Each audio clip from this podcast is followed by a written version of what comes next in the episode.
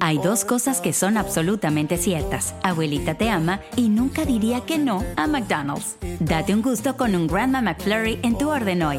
Es lo que abuela quisiera. En McDonald's participantes por tiempo limitado. Buenos días. Estas son las noticias en un minuto. Es martes 24 de enero. Les saluda Max Sides.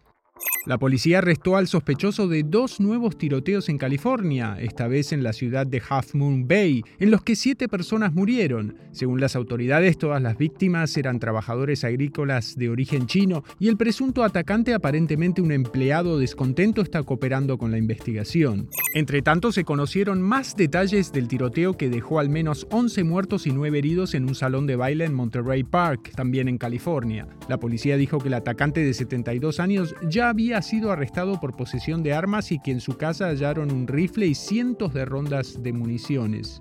El narco mexicano Sergio Villarreal Barragán declaró este lunes en el juicio contra el ex secretario de Seguridad de México, Genaro García Luna, que el exfuncionario fue sobornado por el cartel de Sinaloa desde 2001. La FDA está evaluando la posibilidad de que la vacuna contra el COVID-19 se aplique una vez al año, como en el caso de la gripe, según documentos publicados este lunes. Más información en nuestras redes sociales y univisionoticias.com.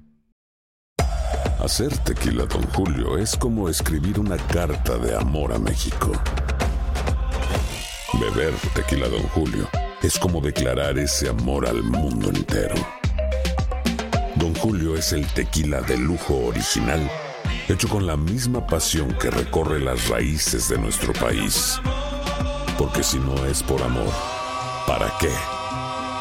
Consume responsablemente. Don Julio Tequila, 40% alcohol por volumen, 2020. Importado por Diageo Americas, New York, New York.